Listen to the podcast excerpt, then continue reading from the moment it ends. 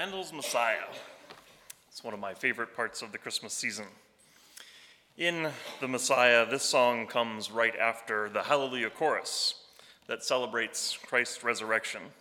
So, this song represents the moment of realization of the full implication of that Easter story. Because Christ is risen from the dead, so too will the followers of Christ be raised from the dead. Because my Redeemer liveth, so too shall I live and everything's going to be okay in the end. Sounds like such a pious statement of faith, so full of confidence and certainty. I know that my Redeemer lives. Merry Christmas. But all due respect to Mr. Handel, this is not actually a Christmas text. It's not an Easter text either.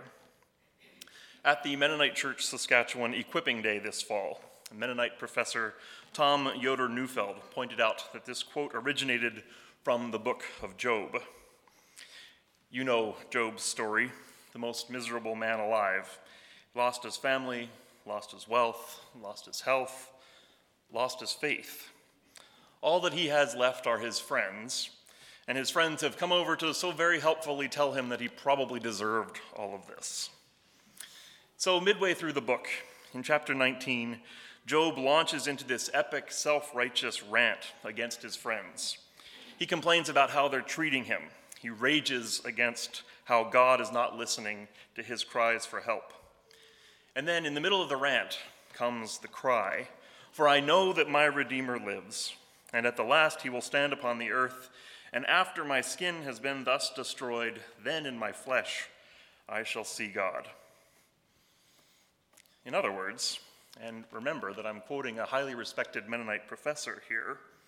Job is saying, I know you're out there, God, so where the hell are you? Tom Yoder Neufeld's words, not mine. It's all well and good. I'll see you someday after I'm dead, but I need your help now. Merry Christmas. Job isn't the only character with that cry in the Hebrew Bible. Similar calls echo throughout the generations. From Jeremiah 31 A voice is heard in Ramah, lamentation and bitter weeping. Rachel, the, the matriarch, is weeping for her children. She refuses to be comforted for her children because they are no more. Or Psalm 22 My God, my God, why have you forsaken me? Why are you so far from helping me? From the words of my groaning. Oh my God, I cry by day, but you do not answer, by night, but find no rest.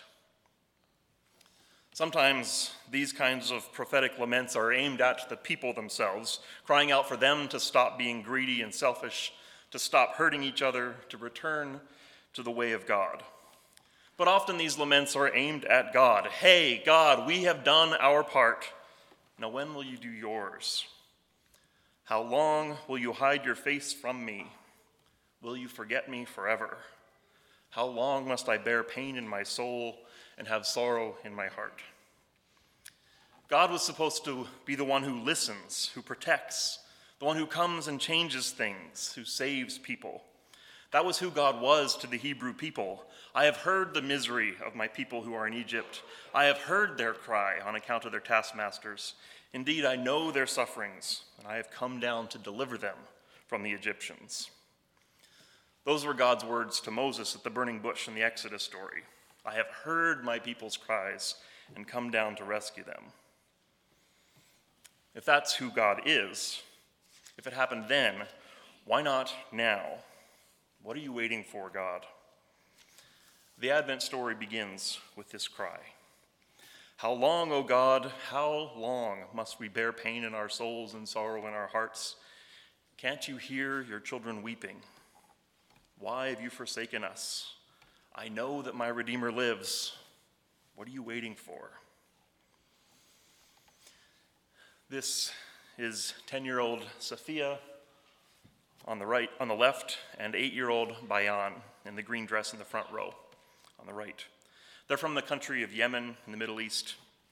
For the last five years, Yemen has been engulfed in a war that many agencies are calling the worst humanitarian crisis in the world right now. Some describe this conflict as a civil war, Others say that it's aggression from the neighboring country of Saudi Arabia. Last April, Safia and Bayan joined their classmates, 2,000 of them, for a regular school day in the capital city of Sana'a. That day, a bomb went off beside the school, probably from an airstrike. The explosion, the resulting stampede out of the damaged building, killed 15 children, wounded over 100 children and adults. Safia and Bayan escaped. Bayan's older sister did not. Last month, the UN reported that over 5,000 children have been killed in the five years of war in Yemen. An estimated 2 million are suffering from acute malnutrition. The Canadian government has given $130 million in aid to humanitarian relief efforts in Yemen since the start of the war, and there's another 50 million pledged this year. Canada also sells billions of dollars of weapons to Saudi Arabia and other countries that are fighting in Yemen. How long, O oh God, how long must we bear pain in our souls and sorrow in our hearts? Can't you hear your children weeping? Why have you forsaken us? I know that my Redeemer lives. What are you waiting for? This is Migalena and Severo Quispe and their son Nemar. They are of the Uru Murato people, indigenous to the land of Bolivia along the shores of Lake Poopó. At one time, Lake Poopó was the second largest lake in Bolivia, over 1,400 square miles of water. That's about twice the size of uh, Lac La Ronge. For centuries, the Uru Murato people were fishers and hunters on the lake and around it. Now the lake is gone, and the Uru Murato are almost gone with it. At 12,000 feet above sea level on an arid plateau, the lake has always been vulnerable. Modern demands for water for agriculture has diverted some of the water sources that had been sustaining the lake. Persistent droughts in recent years have severely lowered the level of the lake several times over the past decades. But to this point, the lake had always recovered. Not anymore. Rising temperatures from climate change hit a tipping point in 2014, and the lake began to rapidly evaporate. That summer, the water levels had gotten too low for fish to survive in the muddy water that remained. Tens of thousands of fish died. The flora and the fauna of the region was devastated. Severo Quispe and his brothers were forced to move an hour or two away to take bottom level jobs in Bolivia's coal mines and lead mines and salt flats. Around 600 of the Uru Murato are left by the lake, scratching out a living by growing quinoa and making trinkets to sell to tourists in the capital. Most families survive on what their relatives are able to send back to them from the mines.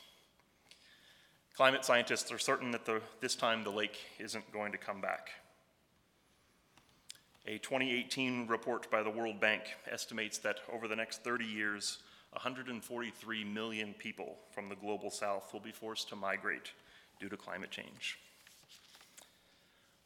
How long, O oh God, how long must we bear pain in our souls and sorrow in our hearts? Can't you hear your children weeping? Why have you forsaken us? I know that my Redeemer lives. What are you waiting for? Closer to home is Montreal Lake, just north of Prince Albert, about a half an hour from Waskesiu. For decades, Mennonites helped to support the Timber Bay Children's Home in Montreal Lake. The home ran from 1952 to 1994, hosting about 40 children every year. Mostly these were Métis children from the Lac La Ronge area um, who would live at their home, live at the home while their parents were tending their trap lines over the winter months. The children were legally required to attend school, so they would live at the children's home and then attend the school in Montreal Lake.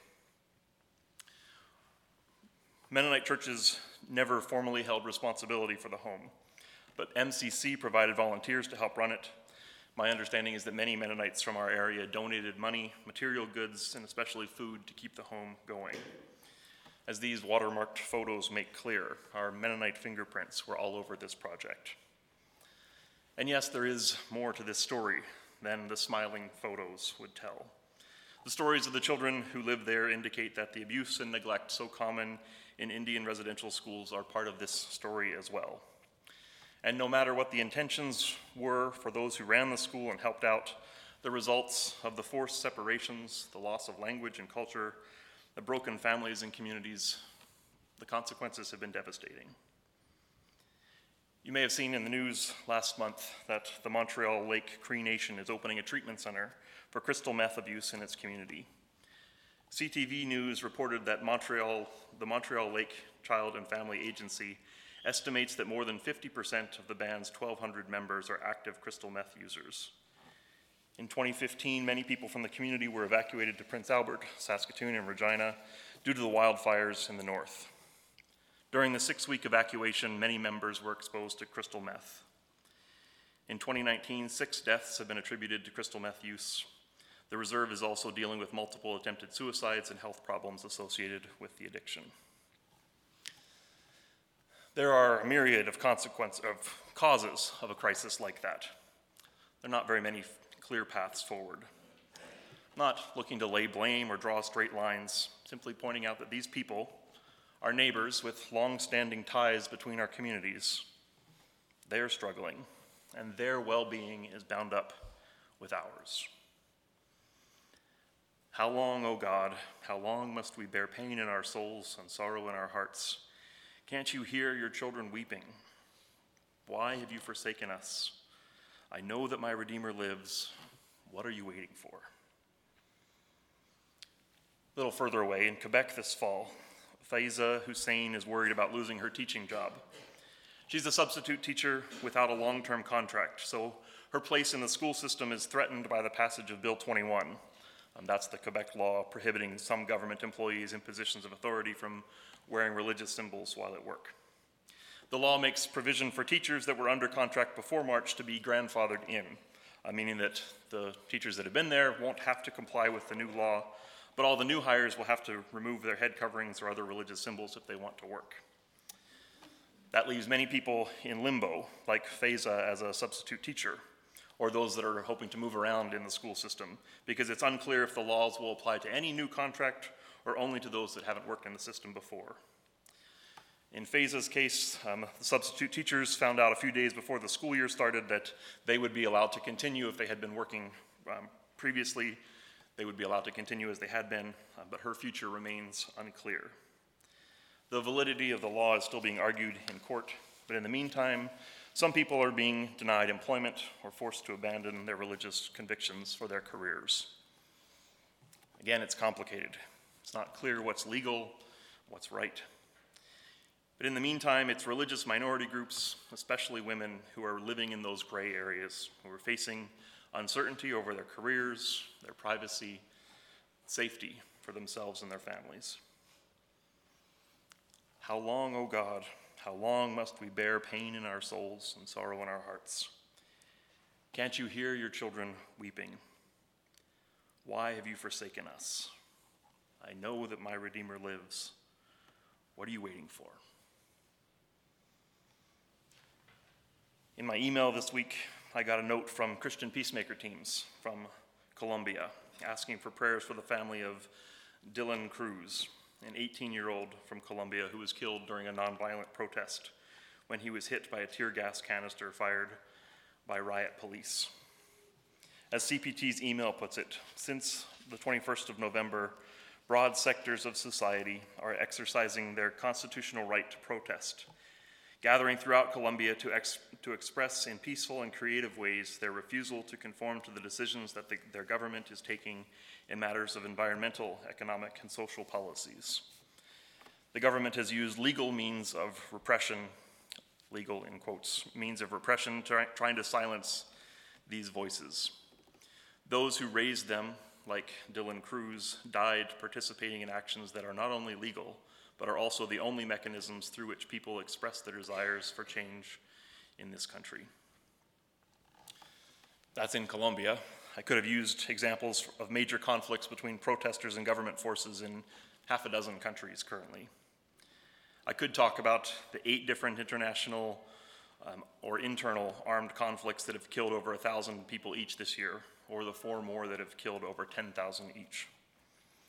Could have simply pulled out my phone and read the headlines from this morning. Any news source, whatever crisis has captured our attention this weekend, there's always tragedies to read about.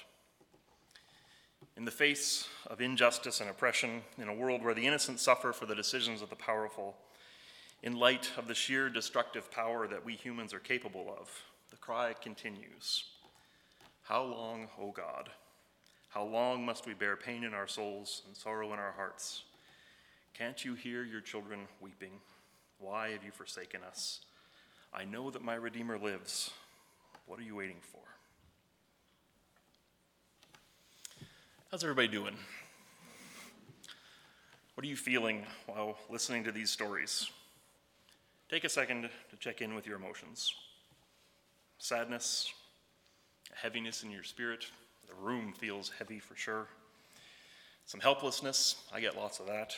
Hopelessness, frustration, of course. Anger. Some of us have been trained to feel guilt reflexively when we hear stories like this. We feel guilty because well, who am I to be comfortable while these other people are suffering? Some of us might not feel much at all. We've heard these kind of things before, we're numb to it. Maybe because our cups are full enough already and we can't handle any more bad news. Or maybe our numbness is a way of keeping our distance, distracting ourselves. I'm not suggesting that you should be feeling anything in particular today. I just encourage you to pay attention to whatever it is that you are feeling. This is the point in, in the sermon where I usually ask a question something like, So, what do we do about this? What's God calling us to in light of these realities? Today, I want to suggest that we're not meant to do anything. Not yet, anyway. The Advent story doesn't start with action, let alone solutions. Even the Christmas story, when the Messiah finally shows up he doesn't actually solve anything. He's a baby. All he does is add to the crying. So there may yet come a time in this season to be the change you want to see in the world. But today is simply a time to feel the need for change, to hear the cry of the heartbroken and hopeless, to listen to the tears and fears, to sit with them for a while, to join in the cry for help. Whatever pain you're carrying, let it rip. You don't need permission. You don't need to worry about offending God or somehow being punished for complaining. Cry, scream, yell, curse, beg, whimper. You're in good company. The testimony of the ages is that God can handle your outrage. You're surrounded by a great cloud of witnesses right there with you, shouting, Me too. These cries were not condemned, these cries were preserved. This is scripture. The Christian tradition claims that these cries are God's word. Even our outbreak and our heartbreak and outrage contain the voice of God. Somehow God is present in the expressing of our suffering. Somehow we need to speak our pain, and in that we are never alone. Beyond that, we don't do anything. Not yet. This week, my spiritual director reminded me of the meditation practice called Tonglen. Have any of you heard of this? I believe its origins go back to Tibetan Buddhism, but as you can see, as you will see, this can be a very Christian prayer practice as well. Tonglen means giving and taking. The practice is quite simple. In your prayer, as you're thinking about a situation that's troubling you, with each breath in, you imagine that you're breathing in the pain and the stress of that situation. Like the stress is like a cloud that you're pulling into your lungs. And when you breathe out, imagine breathing out as much kindness and compassion as you can muster. Breathe in darkness and pollution, breathe out light and goodness like some kind of air purifier for bad vibes. I know it's kind of hokey. All prayer is a little bit hokey. In Christian language, I would say that Tonglen is about bringing our weaknesses and failures before the Spirit of God who lives in us and trusting God to transform the darkness into light as we breathe. That God's healing and hope flow through us to the world, as the Mennonite vision statement says. Tonglen is something that you can do as a regular meditation or prayer practice, or it can be a spur of the moment thing as well. Writer, writer Pema Chodron puts it this way This is a practice you can do for a real life situation. Whenever you meet a situation that awakens your compassion or that is painful and difficult for you, you can stop for a moment, breathe in any suffering that you see, and breathe out a sense of relief. For example, you might be in the supermarket and see a parent yelling at their child. Might have been there before. It's painful for you as an outsider to see this, but there's really nothing you can do or say at that moment. Your first reaction might be to turn away out of fear and try to forget it.